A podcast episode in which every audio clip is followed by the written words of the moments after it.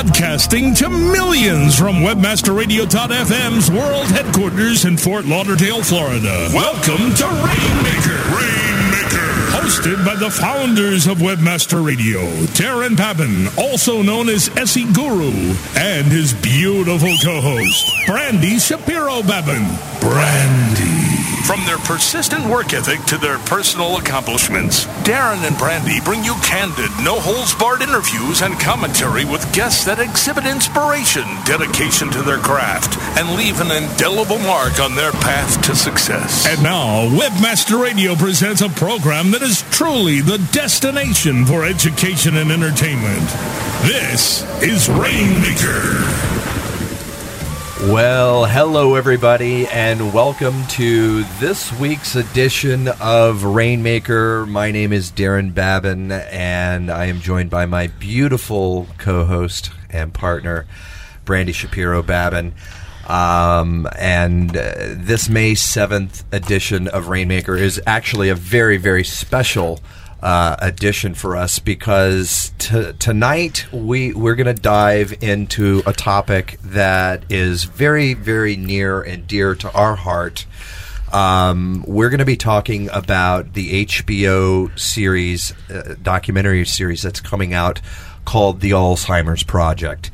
And uh, the thing about this is, uh, you know, folks, if you're listening to this and, and, and you have family members or friends who have have experienced this or, they're going through this. Um, tonight we're going to talk about hope, and we we have an amazing group of people, and that we're we're very very fortunate in having them join join us. Um, tonight with us, John Hoffman is the vice president of HBO Documentary Films and is the series producer for the Alzheimer's Project and uh, is joined uh, by Dr. Laurie Ryan. Um, and I, I, could read this this tremendous um, this bio. I, she received her PhD in clinical psychology with a specialty training in neuropsychology at the Louisiana State University in Baton Rouge right there uh, near near my wonderful home hometown. Uh, and recently, uh, as um, in September of 2005, she accepted a position with the National Institute of Aging in the Neuroscience and Neuropsychology of Aging program. Dementias of Aging branch, where she's the program director for Alzheimer's disease clinical trials. I'd like to welcome both of you to Rainmaker tonight. Thank you. Glad to be here. Um, I, I, I, I, gotta say, first and foremost, um, you know, this is most definitely a topic that is, um, you know, it's not one that's going unnoticed these days. It's touching a lot of people. Um, John, what, what, what, what, what's the impetus here? What, what, what drew you to this particular project? Well, we have a history of doing uh, films and campaigns that are of uh, uh, health concern to a lot of uh, Americans. And we had a large project called the Addiction Project, which we also did with the NIH. And when we were done with that, we went back to the NIH and said, where have there been tremendous advances that the public um, is not aware about, aware of, and where have there been advances in an area that is of enormous concern to the public? And Alzheimer's kept coming up, which was a great surprise to me because my father had died of Alzheimer's, and I was not aware, um, and I had preferred to uh, sort of remain blissfully ignorant about the disease, really with the incorrect perception that um, there just were not there was not reason to know more because um, it was a disease that was still um, uh, sort of a, a, great challenge to the research community. Um, so it was really um, eye opening to me personally and to my colleagues to learn that there was an emerging sense of hope in the research community and that there was there have been these substantial uh, uh, accomplishments in understanding what are the basic mechanisms um, un, occurring in the brain, and once those kinds of uh, mechanisms or pathways are identified, these become targets for um, drug development and other interventions. Um, so this is we felt that this was time to really inform the public that the research community now um, has this emerging sense of optimism about the future. And did you feel? I mean, when you were going through this with your father, did you feel alone in this journey? Um, well, I felt that we. My father died ten years ago, and so in the ten plus years prior to that of his decline, um, you there was a, there was a sense of of uh, being alone with trying to understand what is happening and um, uh, what was unfortunately a, a, pretty long period of misdiagnosis of depression, which is not unusual, but the uh, or was not that unusual at the time. Now the ability to diagnose the disease is far is greatly improved, um, and so and there are many more uh, resources available to people through organizations like the Alzheimer's Association. Which is terrific. So you, you you've got four. Oh, excuse me. I'm I'm I'm very excited over here. I apologize. Let's let's quickly walk through the project, if you will, because I mean this is a it's a very robust series that focuses on um, the fir- it's four documentaries. The first one is Memory Loss Tapes, which debuts on May 10th. Right, this Sunday. Uh, let me, sure, this is a public health campaign. So HBO, along with its partners, the NIH, um, and specifically the National Institute on Aging, and the Alzheimer's Association, um, we have developed uh, an enormous amount of materials. Uh, there are the four films, which I'll outline. There's a companion book. It's a very robust website. Um, and there are a lot of tools for people to put on screening events in their communities. And but in terms of the the, the larger, more visible um, components, there is the first film airing Sunday night at nine called "The Memory Loss Tapes," which really uh, is laying out the problem. It tells the story of seven people, each at a more advanced state of decline, uh, from diagnosis through death and then to Monday night at 7:30 is uh, Grandpa Do You Know Who I Am with Maria Shriver. And Maria Shriver is executive producer of the whole campaign with us. It's Terrific. a beautiful half-hour film that helps explain the disease to children and um, helps parents uh, find ways to better um, prepare children for understanding the kinds of changes that will occur in their grandparents and what they can do to still provide um, joy and love um, to their grandparents. That's followed by the first hour of the Alzheimer's Project Momentum in Science, which is where most of the hope that we're able to inject into this project um, rests. Then on Tuesday at 7 is a film called The Alzheimer's Project Caregivers, which tells um, the stories of five families and shows uh, very effective models of caregiving. And then after that is the second hour of Momentum in Science. Wow. And you are, from what I understand, I mean, this is available on HBO, it's available on demand. Uh, yes, we're, in, we we feel that this is um, in every way a public health campaign, and because we have partners like Fidelity, Charitable Gift Fund, and the Geoffrey Beene Gives Back Alzheimer's Initiative, we're able to find ways to make the programming as widely available to people as possible. So it all can be streamed on HBO.com. It's all on Facebook. It's on YouTube. Um, it's on MySpace and it is also in many um, communities, cable operators are opening the signal so that people can watch HBO this uh, weekend through Tuesday, um, uh, even if they don't have it. It'll be an open signal as as well as it'll be on the demand channels of many cable operators. Which I thank you so much for doing that because information is power, and I think you know giving people hope and creating inclusiveness is so you know very very important. I, I, I definitely have uh, a, question here for you. I, you know, when you look at this disease, and um, you know, John, you, you, spoke of of your father. Um, you, you know, I, I can I can say that um, you know this hits close to home for us. Um, Brandy's mother is currently in the late stages of uh, Alzheimer's. And, you know, this is a point of education for a lot of people. And, and, you know, when we saw the project begin to, to, to become promoted, you know, we're asking ourselves a lot of the very same questions that you know a lot of the promos you know that that that you guys have that um, you know are, are promoting the series. How would you compare this disease and its impact on those that that have it and their caregivers with other diseases that you guys may have covered in the past? Well, the the closest to this project um, is what we did with addiction, the Addiction Project. And prior to that, we did something called Cancer Evolution to Revolution.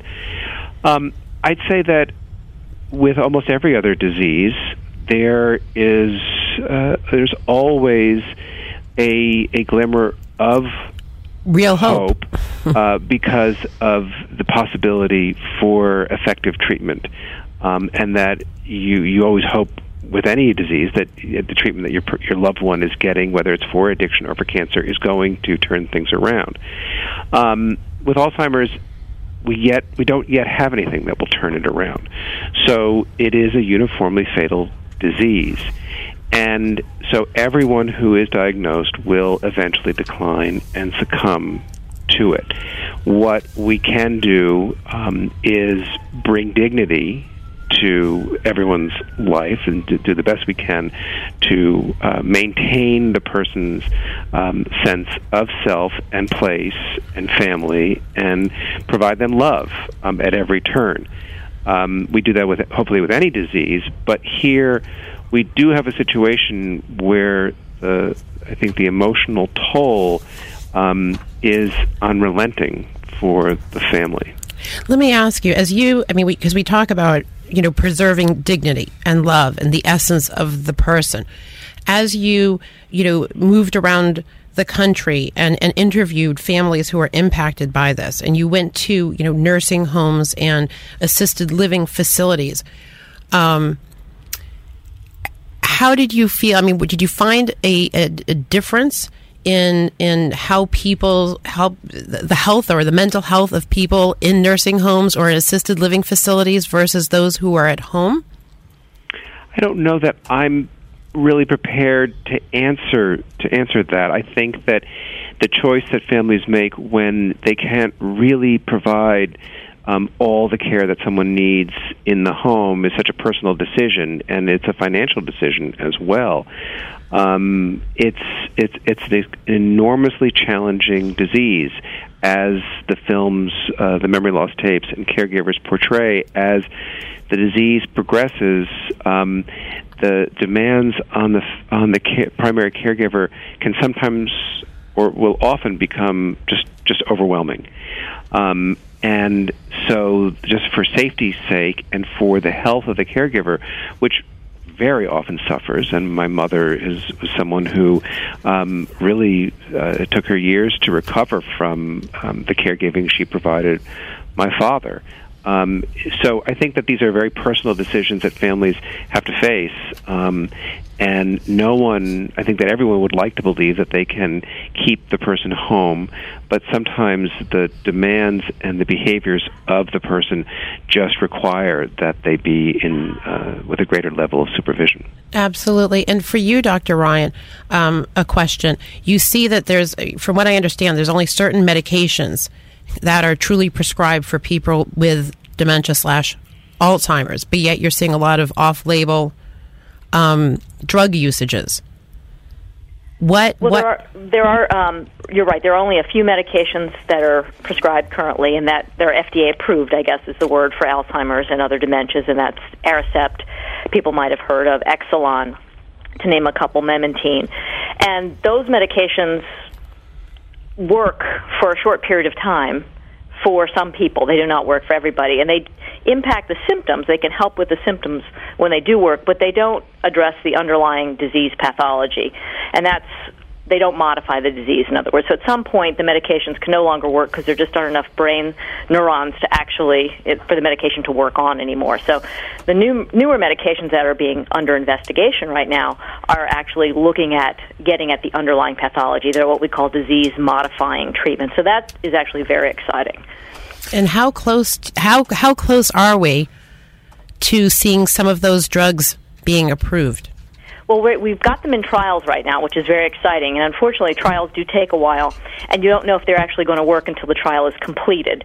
So it's hard to say how long it will be presuming something works. But there are a numerous, I mean, it's a, essentially like 91 drugs currently in trials for Alzheimer's. Wow. So there's an explosion of things out there. So we'll be having information, I can say that, fairly soon with some of these trials completing, and we'll know whether or not they had, you know, if they seem to work, and then that'll be have to go through the FDA process. So I think it's exciting that there are a number of things now, you know, out there in the pipeline, and then we'll have to see how they how they fare in the actual clinical trials. Wow, I, I, I, mean, that's that's that's an amazing number of drugs to to hear, um, you know, being tested at this point. Uh, guys, we've got to take a, a, quick break. When we come back, uh, we we carry on and digging a little deeper uh, with Dr. Laurie Ryan and, of course, uh, the the producer of this amazing series, John Hoffman. Uh, who, who I, I, I can't tell I can't tell you. I'm really dying to see this the Alzheimer's the Alzheimer's Project um, coming up, airing this Sunday on HBO for everyone. Also. Joining us um, following the break will be Dr. Mark Agronin, um, who is a world renowned expert in Alzheimer's and um, in residency right down here in uh, South Miami at the Miami Jewish Home uh, for the aging.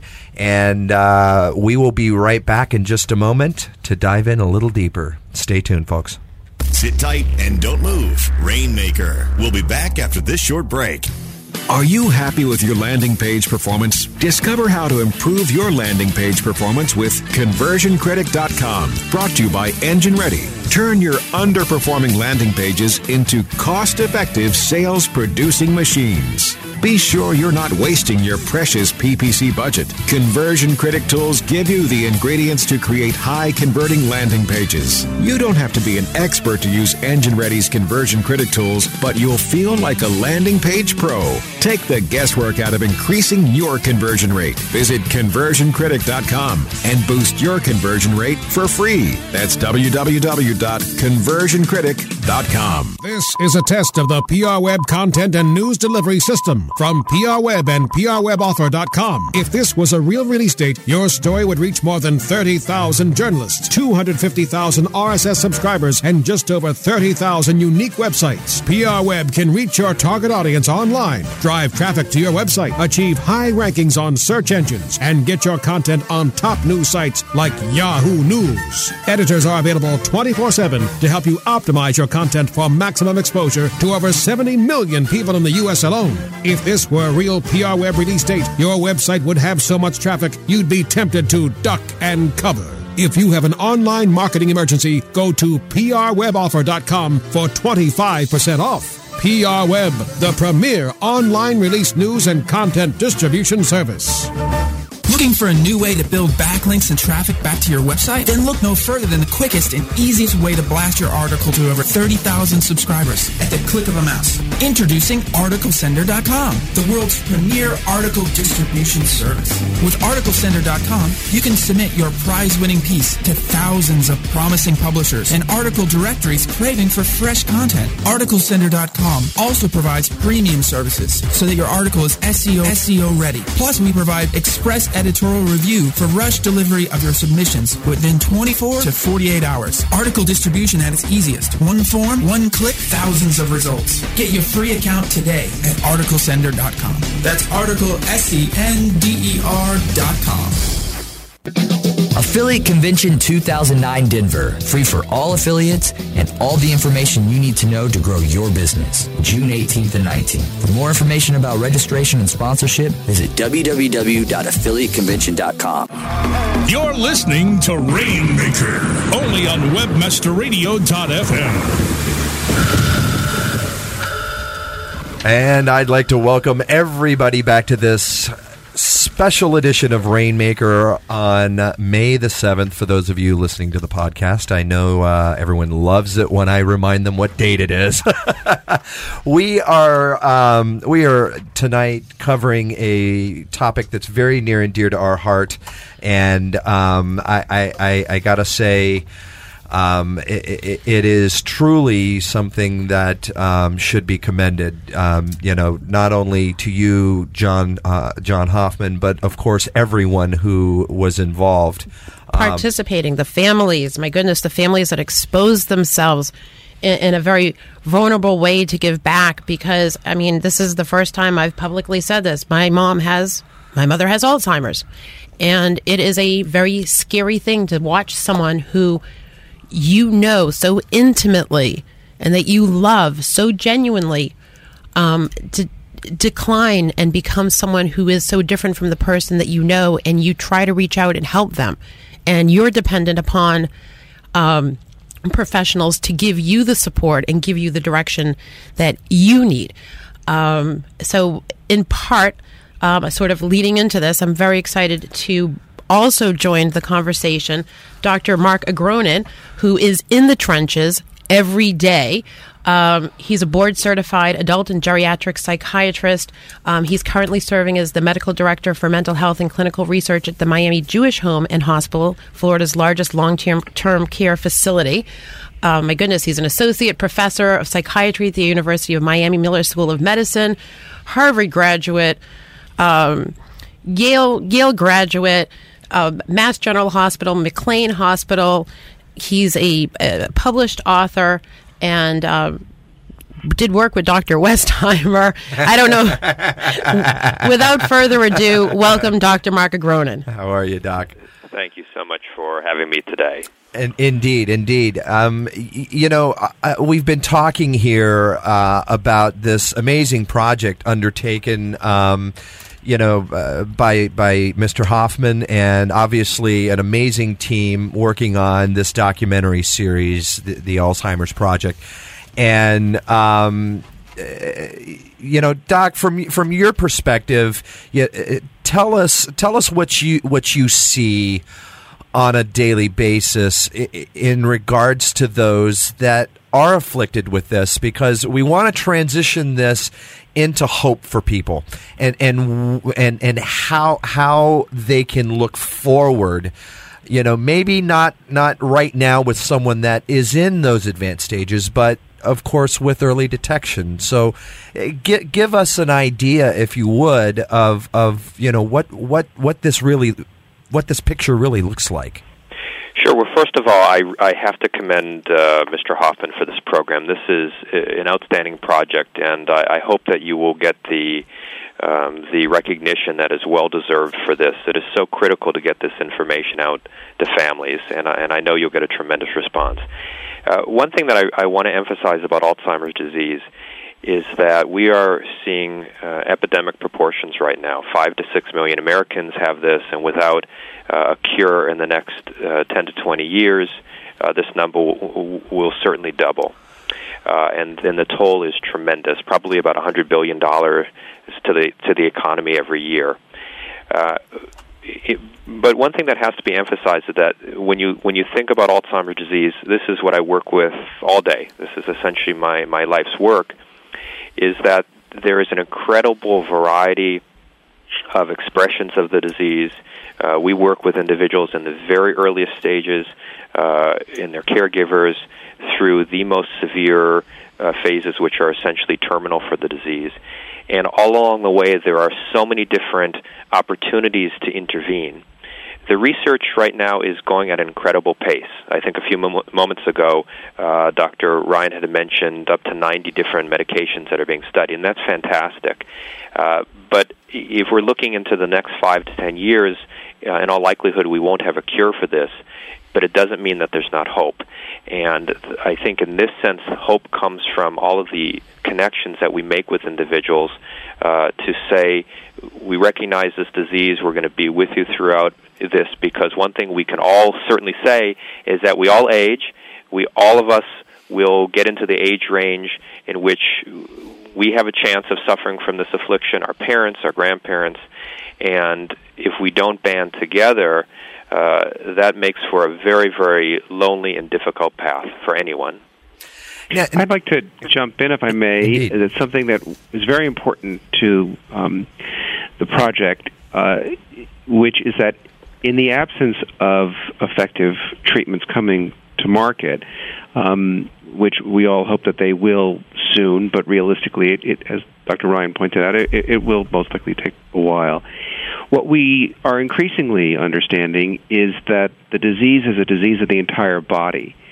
And it's one thing that we um, spend time on in Momentum in Science, um, and we are very glad to convey to the baby boom generation, which is that um, we understand that Alzheimer's, the pathology is a very complex one, and that there are many systems of the body that are increasingly understood to play a role in the development of the disease. We don't understand everything about it, but we understand increasingly that um, the systems that control blood glucose and insulin um, and insulin resistance leading to diabetes plays a role. We understand um, more about the role that cholesterol um, plays in the disease. And so what I came away uh, understanding is that if we in midlife can control blood sugar, blood pressure, and blood cholesterol, um, we stand a chance of oh wow of mitigating our chances. It's not a guarantee, Mm-hmm. but it's we stand the chance of mitigating the chances of developing this disease or developing it later in life um, if we hadn't controlled those things in midlife. So there's a lot of hope in that. It, as I say, it's not a guarantee. It's very important that people understand that, but it's motivation to uh, take care of the entire organism um, because it, the disease is one of, as I say, the entire body, and it's also increasingly understood that exercise plays a profound uh, has a the benefits of exercise are striking in the overall health of the body and the brain. So um, the shows people watch, they'll see that there are a lot of studies being done on everything I described, and importantly on exercise. Now, so John, ironically, um, this is funny, actually. th- okay, well, not funny, It- but it's not. It's not. It's not funny. Irony, and I irony. understand that this disease progresses differently in different people. My mother was a governor's advisor to physical fitness and sports for 12 years in the state of Massachusetts. Um, she's authored a book. Uh, I'd like to see less of you. She means it in the nicest way. Right. um, you know, and that's the part that's difficult is because, al- albeit um, diabetes does run in our family, my mother is not diabetic. I don't believe she has high cholesterol. Exercise has been her way of life. You know, and but when we, it's what's very important to understand, and when we challenged the researchers on this very point, um, the answer came back, and I think it's a very important one, is that if your mother hadn't done those things, it's Where was she? possible that her decline would have occurred at an earlier Sooner. age. Ah. right? No, no, and, And I I So agree. it's it's it's very important that people understand that Alzheimer's is connected to the health of the overall organism. No, which, which oh, I apologize, and I, I, I, I agree completely with you, and I mean absolutely. Um, being physically fit helps you to be mentally fit. I mean, Right. on, on a number of different levels. We've got two doctors here, and I, I'm not a doctor. um, you know, but interestingly enough, I mean, from from your research, when you talk from a decline perspective, um, you know, how rapid do you see people go? You know, Yeah, what's the what would be the average if you could put an average to that? You know, from from because you'd mentioned in the first segment in, in regards to you know the different levels of of you know decline. Um, and and doctors, either one of you, feel free to jump in. H- how how is it that, that you measure that, and is there an average decline rate for, for someone from early onset until they reach the point that you know, Grandpa, you know, do you know my name? Well, this is what makes it very difficult to make predictions for individuals. We know on average uh, individuals from the from the time they begin to have symptoms, which doesn't mean that that's when the disease began, but at least when when we, begin to notice cognitive changes, on average, uh, the lifespan is about eight to twelve years. Now, that being said, we have individuals who uh, succumb much younger, and it's not the disease itself they succumb to; it's associated infection or other uh, illnesses which result from from their impairment. Some individuals it may last 15 or 20 years, and what that gets at, and this may be something I would be very interested in hearing Dr. Ryan's perspective on, is that uh, it may be that when we say Alzheimer's disease, we're really referring to a number of different entities uh, that we just haven't been able to distinguish, and, and you know that may be why some individuals last five years, some individuals go 18 years. Um, but also to bring in John's point here, which I think is is outstanding, is that all of these factors, exercise, uh, cholesterol level, blood glucose, that you controlled earlier in life, may help mitigate. Uh, your risk for the disease and the symptomatic expression, but also emphasizes the point that even when someone has the disease, it doesn't mean that those same factors can't be focused on. Because not only can they improve the course, but these are exactly the type of things that give people a lot of uh, meaning and a sense of well being, like exercise and involvement in relationships and the arts and, and whatnot. Right and this is this is Laurie Ryan. Yes, I would agree with everything that's been said. And to get to the point about um, maybe multiple syndromes. Alzheimer's disease is complex, and that I think will come across in the films. I mean, HBO did I think a wonderful job of of talking to the researchers and really showing that. Um, it's a complex disease, and there are probably multiple pathways to get to the Alzheimer's pathology that's in the brain, the, the plaques and tangles. And sometimes it's lifestyle, it's diabetes, cardiovascular disease, other times it's genetic risk it's a combination of things. And probably what we're going to see in the future is not one magic bullet for Alzheimer's disease, but we're going to probably be talking about, you know, a cocktail approach. Different individuals will have need different medications or different lifestyle interventions because lifestyle interventions are are critical. And the observational studies do show that people who stay socially engaged, who mm-hmm. keep mentally active, and who keep, you know, physically fit, do have a later onset of the illness. So it does seem to have an effect, and it's going to be it's to be more than one thing, and certainly, like I said, there are multiple pathways to getting what we call right now Alzheimer's disease. Now, in in that, um, mice with Alzheimer's disease have been cured with a vaccine. Well, I should say that first of all, mice really don't get Alzheimer's disease. Mice are okay. genetically altered to produce okay. the plaques and tangles. Okay, so they actually don't get Alzheimer's. That mice don't, but we can genetically alter them, and we can clear away things from the brain of mice. And okay. so a lot of things work in mice, but when we get them to human trials, they don't work or they haven't worked. But that's why it's critical. You can't. You have to. You have to look at treatments within mice, obviously first to sure. see if there's reason to go into humans. But you have to do it into, in human trials. Interesting. Now, can I take you back to you know you were talking about um, lifestyle things that mm-hmm. can also in, in, encourage the well-being of a person. Right um, you know, if you are someone with Alzheimer's who is living in a a facility, and I know that you know you're obviously extremely familiar with different medications. How can you be sure? You know, not one drug fits all. Um, in your research, have you seen a decline when people when people are put on certain like antipsychotics, for example?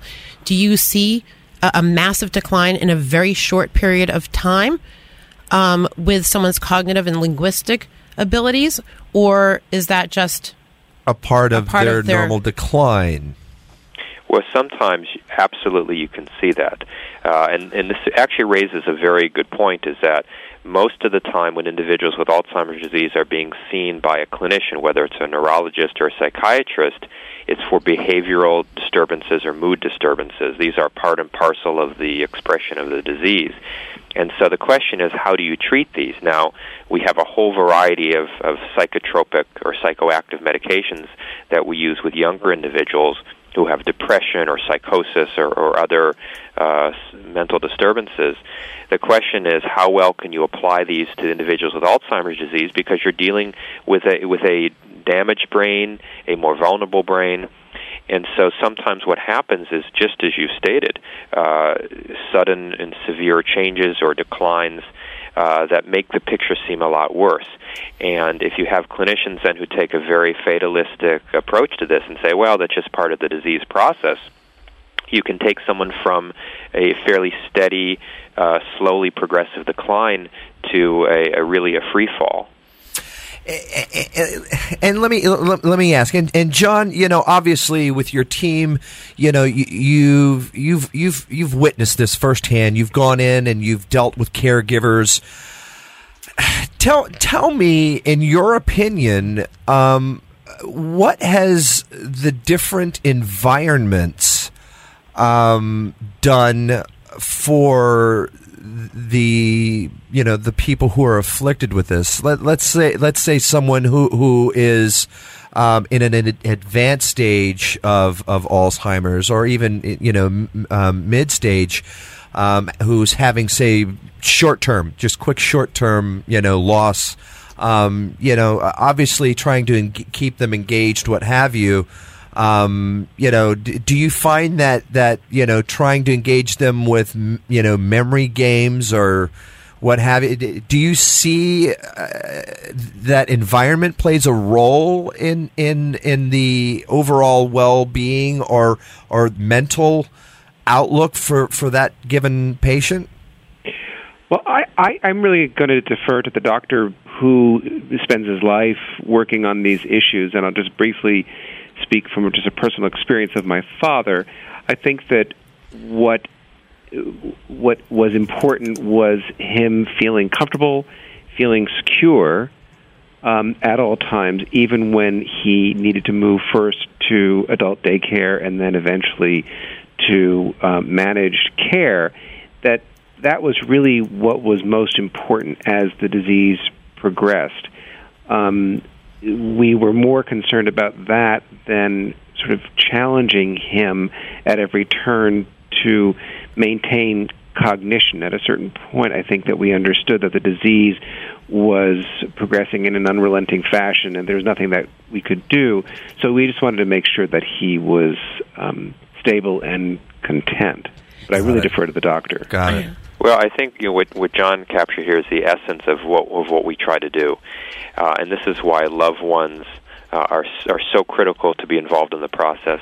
If you, if you look at the um, the neuropsychological changes, meaning you know what are what really changes with a person's uh, intellectual or cognitive abilities as this disease progresses. It begins fundamentally with short-term memory and then it progresses to language and recognition and our, our, our ability to uh, organize the world around us. So all of these areas become areas of deficits. But at the same point, we have to recognize there are still areas of strengths within our cognitive abilities, things like humor, uh, the ability to, to be affectionate, to love, uh, creativity, long term memories. These are all aspects of a person's humanity that are preserved throughout the entire process. And so, what we try to do along the, the entire pathway here, through the programs we have here, uh, we have memory training courses, is to focus on those strengths. And I'll give you one, one quick anecdote here. Uh, we started a, about a year ago a program on our campus called called Bella's Club. It's essentially a social club for uh, individuals with early stage Alzheimer's disease. And you know, I see all these women in the clinic because I was I'm the physician who's made the diagnosis for most of them. I go to the group and it's it's a whole different experience because they're in a setting where their strengths are emphasized. And so I, I did a lecture one day to this group on the brain they had some of the most sophisticated questions that I've encountered from a group of individuals. And I was sitting around them and they're laughing, they're joking, they're socializing, they're kibitzing with one another. It was so wonderful to see that and to see them really get beyond what the disease was. And the point that we make is that it doesn't matter what stage of the disease they're at, there are always certain strengths that people have, and it's critical to be able to recognize these and bring them out. And I think you know, to, to it sounds like what what John was mentioning with his experience with his own father is that they they knew him, they knew the person that was there even as he was changing, and they were able to intervene and interact with him in, in ways that were able to to bring out those strengths and to maintain a sense of comfort and well-being. You know, that's that's the essence. If you can do that for someone and for a family, you're giving them hope, even if you don't have a cure yet. And that is exactly what I, I want to cover when we come back from from our break. Um, I, would like to dive in, um, John, when we come back and talk a little bit in regards to the the films and momentum in science where uh, and the supplemental films where you, you go into um, a little detail on the Demoe family and early detection. Uh, I think early detection is something that everyone should be aware of, and um, what it entails, and what it what what this really means for people. Um, and we're, we're going to cover that when we come back with John Hoffman, Dr. Laurie Ryan, and Dr. Marc Agronin. Stay with us, folks. We'll be back with more Rainmaker after this. Here's your bill. Thank you so much, guys. Hey, it's all right. I'll take care of the tab, Jason. Well, thanks, Dave. How are you doing so well these days? It seems everyone's in a pinch for cash. RevenueWire.com, that's how. Revenue Wire? Yeah, RevenueWire.com is an all in one platform offering affiliates high demand software from top notch PC utility merchants. With 75% commissions, twice monthly payouts, incredibly accurate analytics tools, Revenue Wire is making me more money today than I did in the last few years put together. Even in this economy? Especially in this economy. Revenue Wire has a ton of great products to meet the demand. I'm telling you, this network is recession proof. Revenue Wire, the recession proof network platform. For more information, visit RevenueWire.com today. That's RevenueWire.com. From Fort Lauderdale, Florida, WebmasterRadio.fm. A service of New Gen Broadcasting. We're everywhere. Does your website need a bailout? Looking for a conversion rate stimulus package? Do you need a website improvement to do list? On Target, a subscription service from Future Now and Bryan Eisenberg monitors your website 24 7, analyzing the actions of every potential customer. It gives you a to do list. It tells you exactly what to fix and how to fix it so that more of your visitors do what you need them to do. On Target pricing starts at $1,000 a month. See more at futurenowinc.com slash on target. I'm Bryan Eisenberg and I approve this message. Search Engine Strategies Toronto makes its way to the Sheraton Center, Toronto, June 8th through 10th. Log on to searchenginestrategies.com for more details. We'll see you north of the border. November 16th, 2004. The beginning of WebmasterRadio.fm and its immediate impact on the internet business world. Today, WebmasterRadio.fm has become one of the fastest growing internet media outlets on the planet. Our trade show coverage is second to none. We have brought you speeches and interviews from the most influential names in search, affiliate marketing, and public relations. Eric Schmidt, Dillon, Andrew Hake, John Battelle, Keith Farrar, Jim Lanza, Jason Calacanis. And that's just the beginning. Trade show coverage on demand now at webmasterradio.fm. Now back to Rainmaker, only on webmasterradio.fm. Now, here's your host. And welcome back, everybody, to this May the 7th edition of Rainmaker. We are talking with the series producer, John Hoffman, um, and vice president of HBO Documentary Films, uh, who has just recently completed and ready to go to air with the Alzheimer's Project. Um, this coming Sunday evening. And also joining us is Dr. Laurie Ryan and Dr. Marc Agronin. And um, can I say this is this has been very very enlightening, and, and you know I think you know the one the one common denominator about this is that um, you know this particular disease, like others, um, you know it, there's there, it's no respecter of persons, and when when when when you boil it right down to it, anybody is susceptible. susceptible to this. A- and um, as as I you know take take a glance at um, at the press release here uh, you know John you guys mentioned the Demoe family in here and Mhm. there's you know there's a family of 5 who's uh, correct me if I'm wrong whose six children carry the mutation Right. This is a this is a, a family that we met at the University of Pittsburgh who are participating in some very important research that they're doing there. They're from North Dakota. Uh, the there are six children in the family. They're all adults. They are all um, over the age of uh, 35.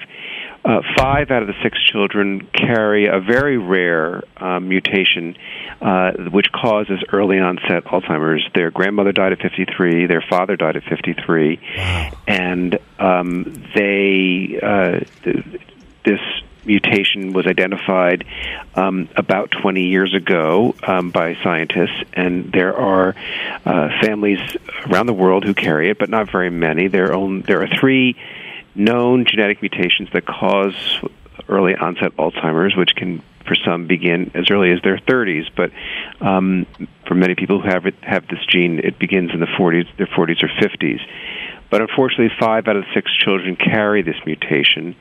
Um, but they're participating in some remarkable research um, where doctors are able to, with a radioactive isotope, they're able to see the amyloid plaques in the brain um, on a PET scan, and they're use they are participating in research that's enabling them to track the to correspond how they decline in their thinking, um, and how that might match up with the amount of this amyloid protein, the sort of culprit in this disease, how it um, accumulates in the brain.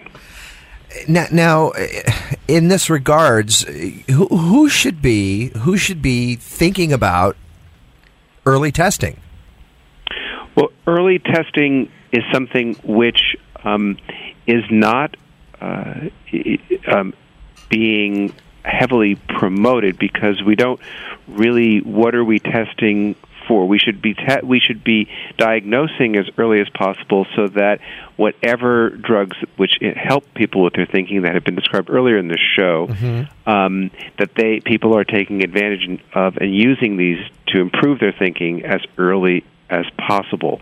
But we don't have any quote tests um, that are like a blood test right. um, for the disease at this point. But we do have um, an ability to diagnose the cognitive decline, the dementia of Alzheimer's. We have great ability to diagnose that, that dementia and then engage people in as many um, either drug trials or use of these approved drugs. Now, now in the in the drug trials, I I do want to to go back, Doctor Doctor Ryan. It, we'd mentioned um, earlier um, in regards to you know the drugs that are FDA approved right now, Mhm. um, and you mentioned uh, you know on an individual level potentially approaching this with I, I believe your words a cocktail approach you know when when when someone begins to look at say a family member and and they're doing their own research online and and you see that maybe your loved one is um, you know is on something like Seroquel and you read that there's something called Seroquel anger do you can you speak to that Well, actually, I think probably the uh, doctor who actually takes care of the patients because I'm involved in research. But I do. Let me say one thing. When I was talking about a cocktail approach, Okay. I meant in the future when we have a variety of medications because there are likely multiple pathways to get this illness that you will you will have individuals who will need different Gotcha. combinations of therapies. gotcha Yeah, gotcha yeah. But I Yeah, mean, I'm sorry. Okay, Dr. Go ahead. Agronin Well, what I would add is that I, I think the the holy grail of of treatment eventually is is, is very very early uh, diagnosis because uh, you know one thing that I think we're we're realizing more and more so is that by the time we begin to see symptoms that you know the so to, the horse is out of the barn, so to speak. That the the process has been evolving in the brain for some time, and that likely makes it more difficult to treat.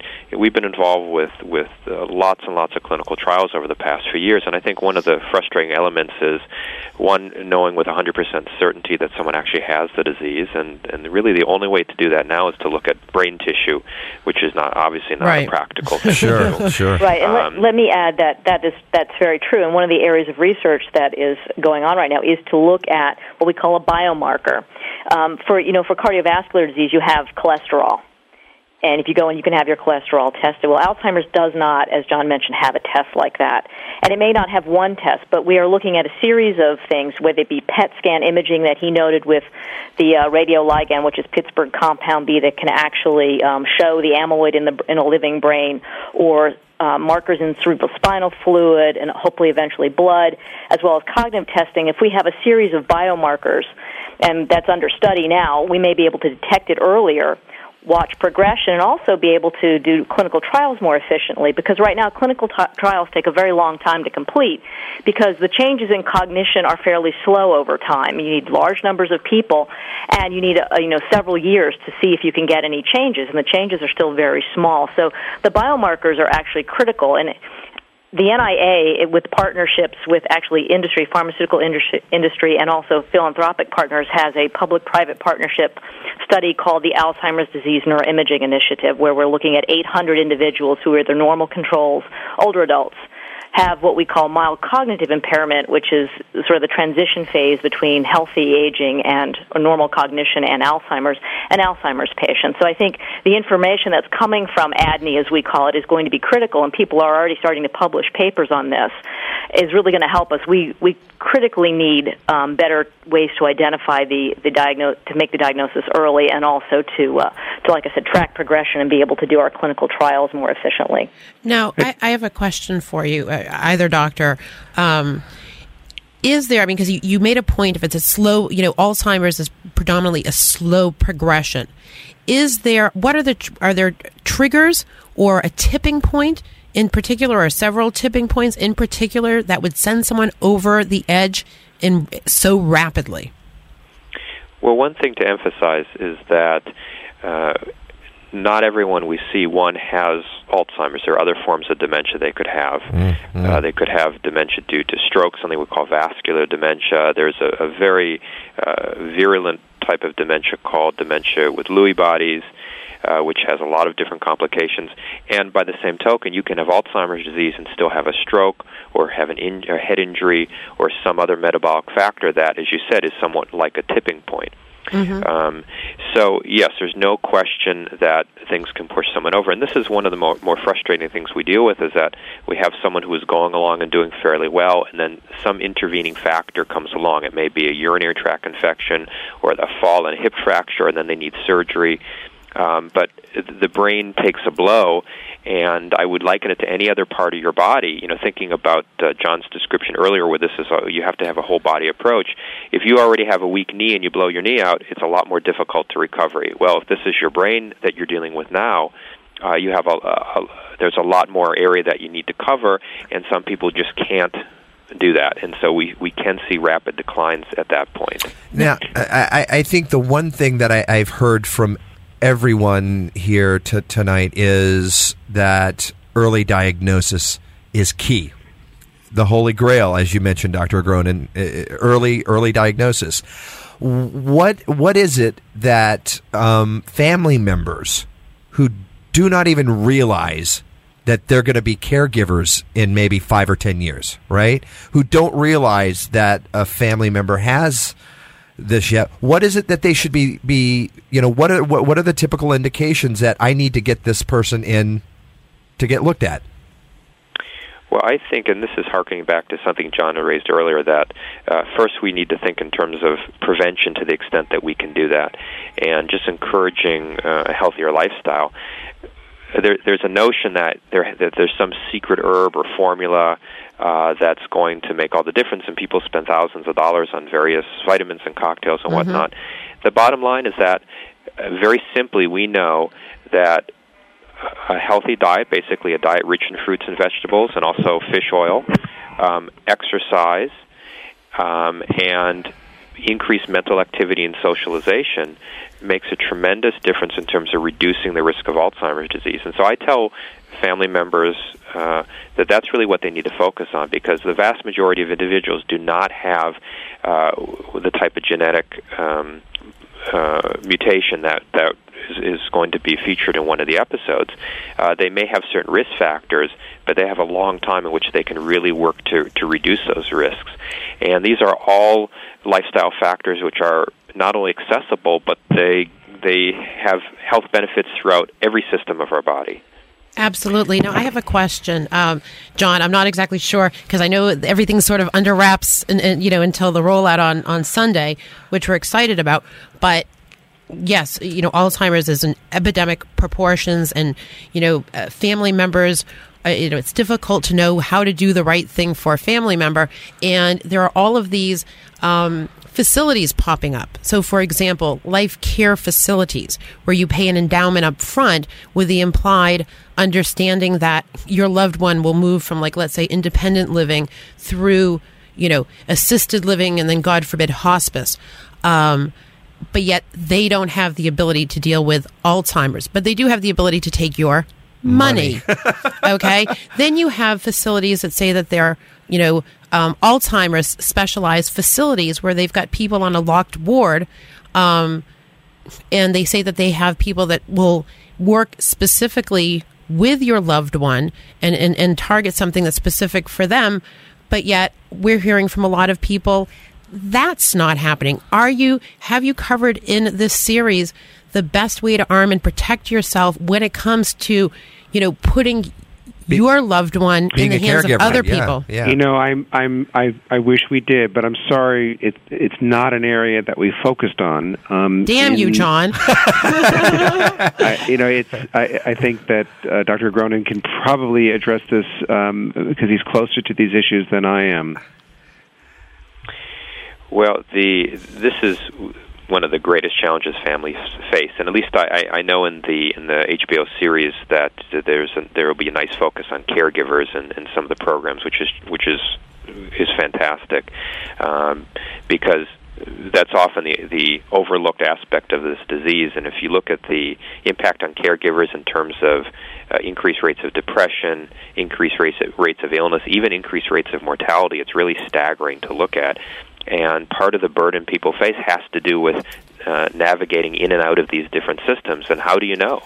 Uh, just having a basic understanding of the disease and dealing with it is difficult enough. Now to have to know about all the different names and types of facilities, uh, and there's no great guide for that. I just encourage people to go on your instincts and spend time looking at places and preparing ahead of time. And I think this is where the where the HBO series is going to be so helpful for people because it basically is going to say, hey, uh, there are issues you need to think about ahead of time and be proactive because the last thing you want to do is have to make a decision about a facility uh, it, it, during a crisis. Right. It, it, it's hard to think. Your options are more limited. Absolutely. You, uh, you need to plan this ahead of time. I think it's the best intentions of these of these of a lot of places springing up, and, and you know, in Florida we, we've is probably one of the, the centers of lots of these different places. yeah. Right, absolutely. Is to try to have have everything neatly tied together, so you you can come in stage one and they serve the the entire thing.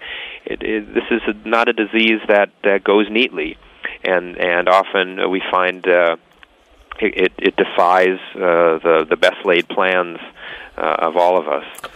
I think it's also very important to point out that the um, Alzheimer's Association uh, is a really important resource for people and for people to not feel alone.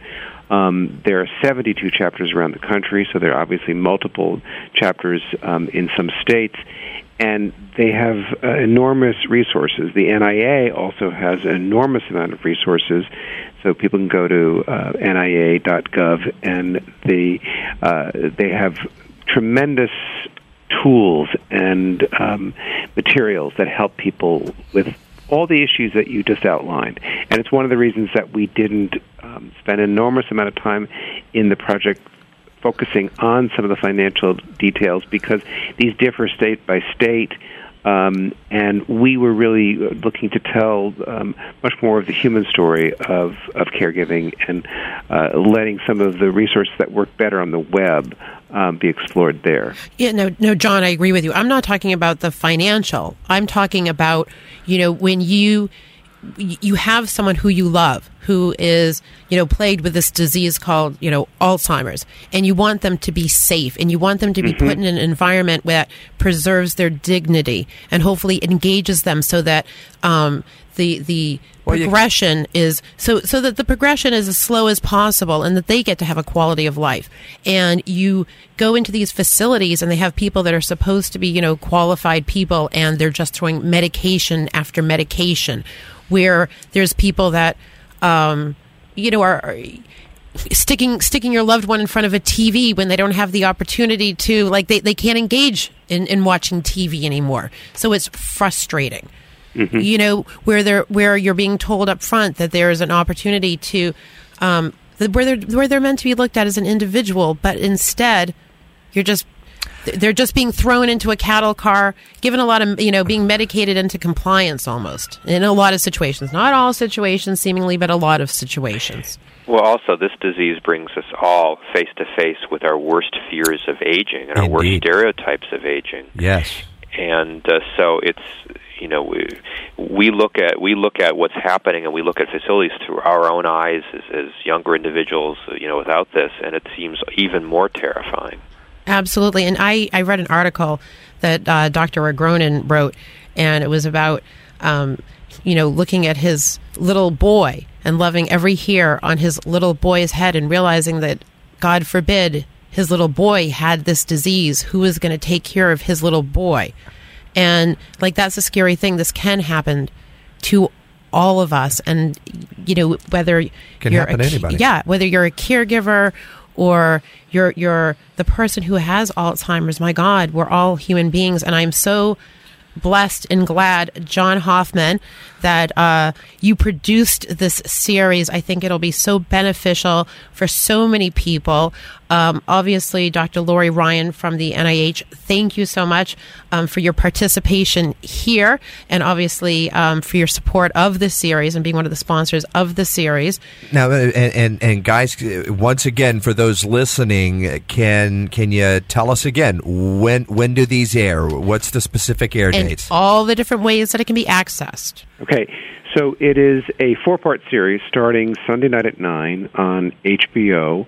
Uh, Monday at 7.30 is Maria Shriver's show called Grandpa, Do You Know Who I Am with Maria Shriver, followed by the first hour of Momentum in Science at 8 o'clock.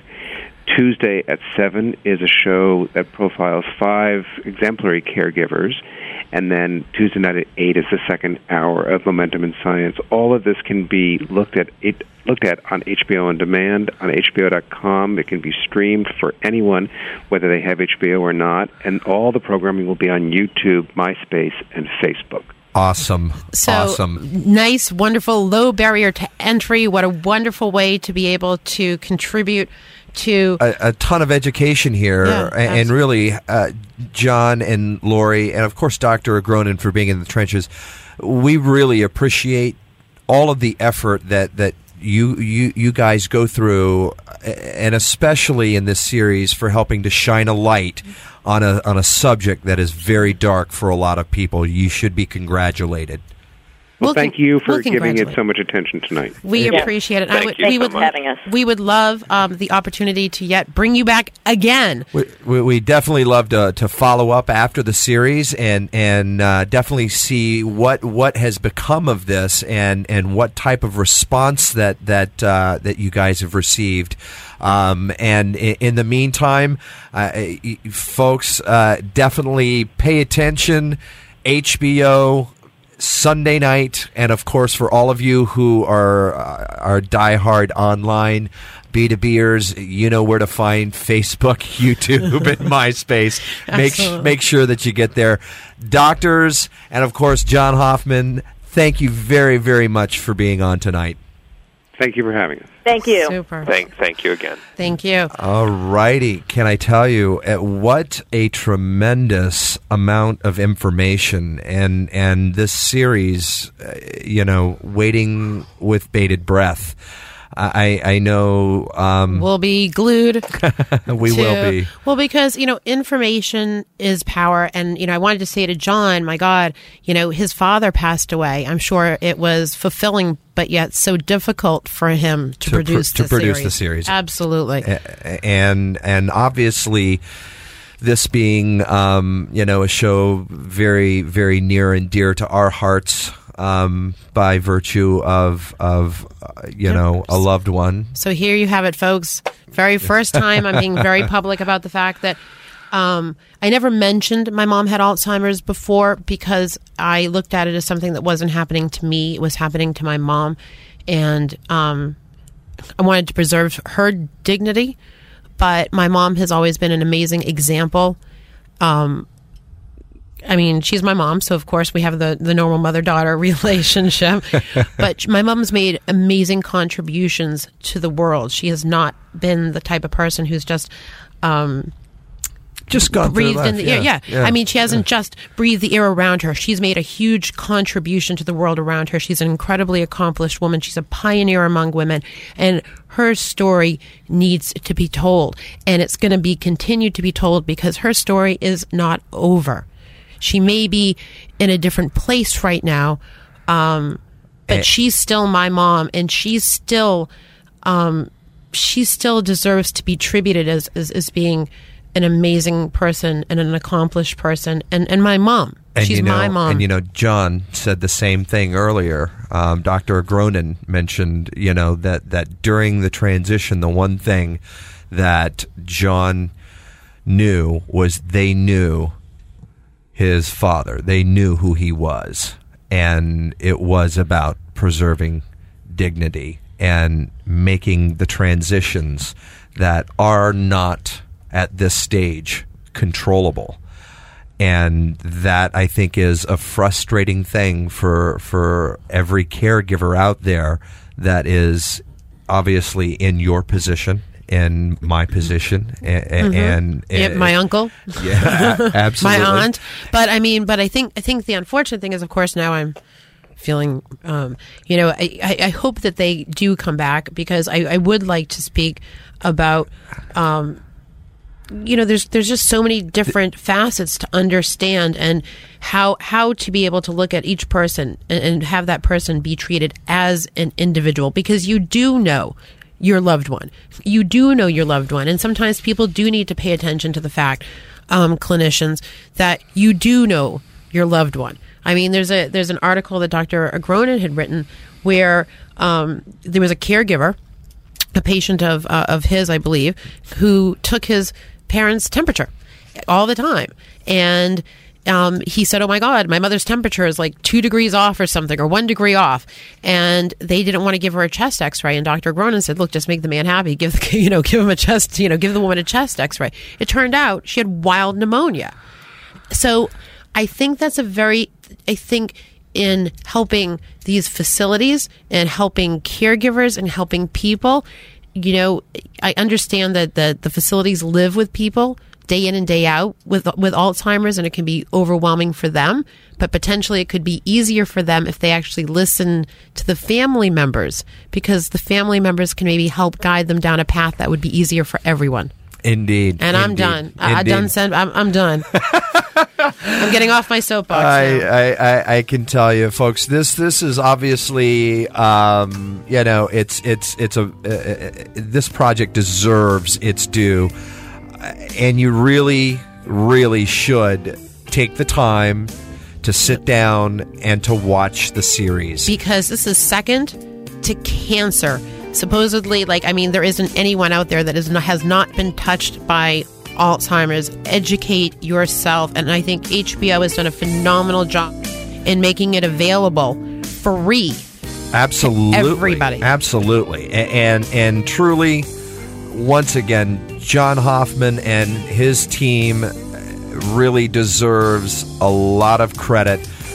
And knowing that this was something that that affected him uh, and his father. Yeah. I, I mean, this truly, he he deserves Major uh, kudos. Major kudos there. Yeah, and Laurie Ryan for her work, and Absolutely. Dr. Agronin for, um, I mean, just a, a truly knowledgeable and thoughtful, thoughtful doctor. Indeed, very, very, very. Uh, can I tell you a, a, a true resource and understanding um, for for family members as well as for for patients. So uh, for for anybody in the in the Fort Lauderdale, Miami area that that that does need a good doctor, Dr. Marc Agronin. Look him up. He's an amazing man, and and truly he he has an ear that hears, and that is a gift. Absolutely. Folks, that is going to do it for tonight's special edition of Rainmaker.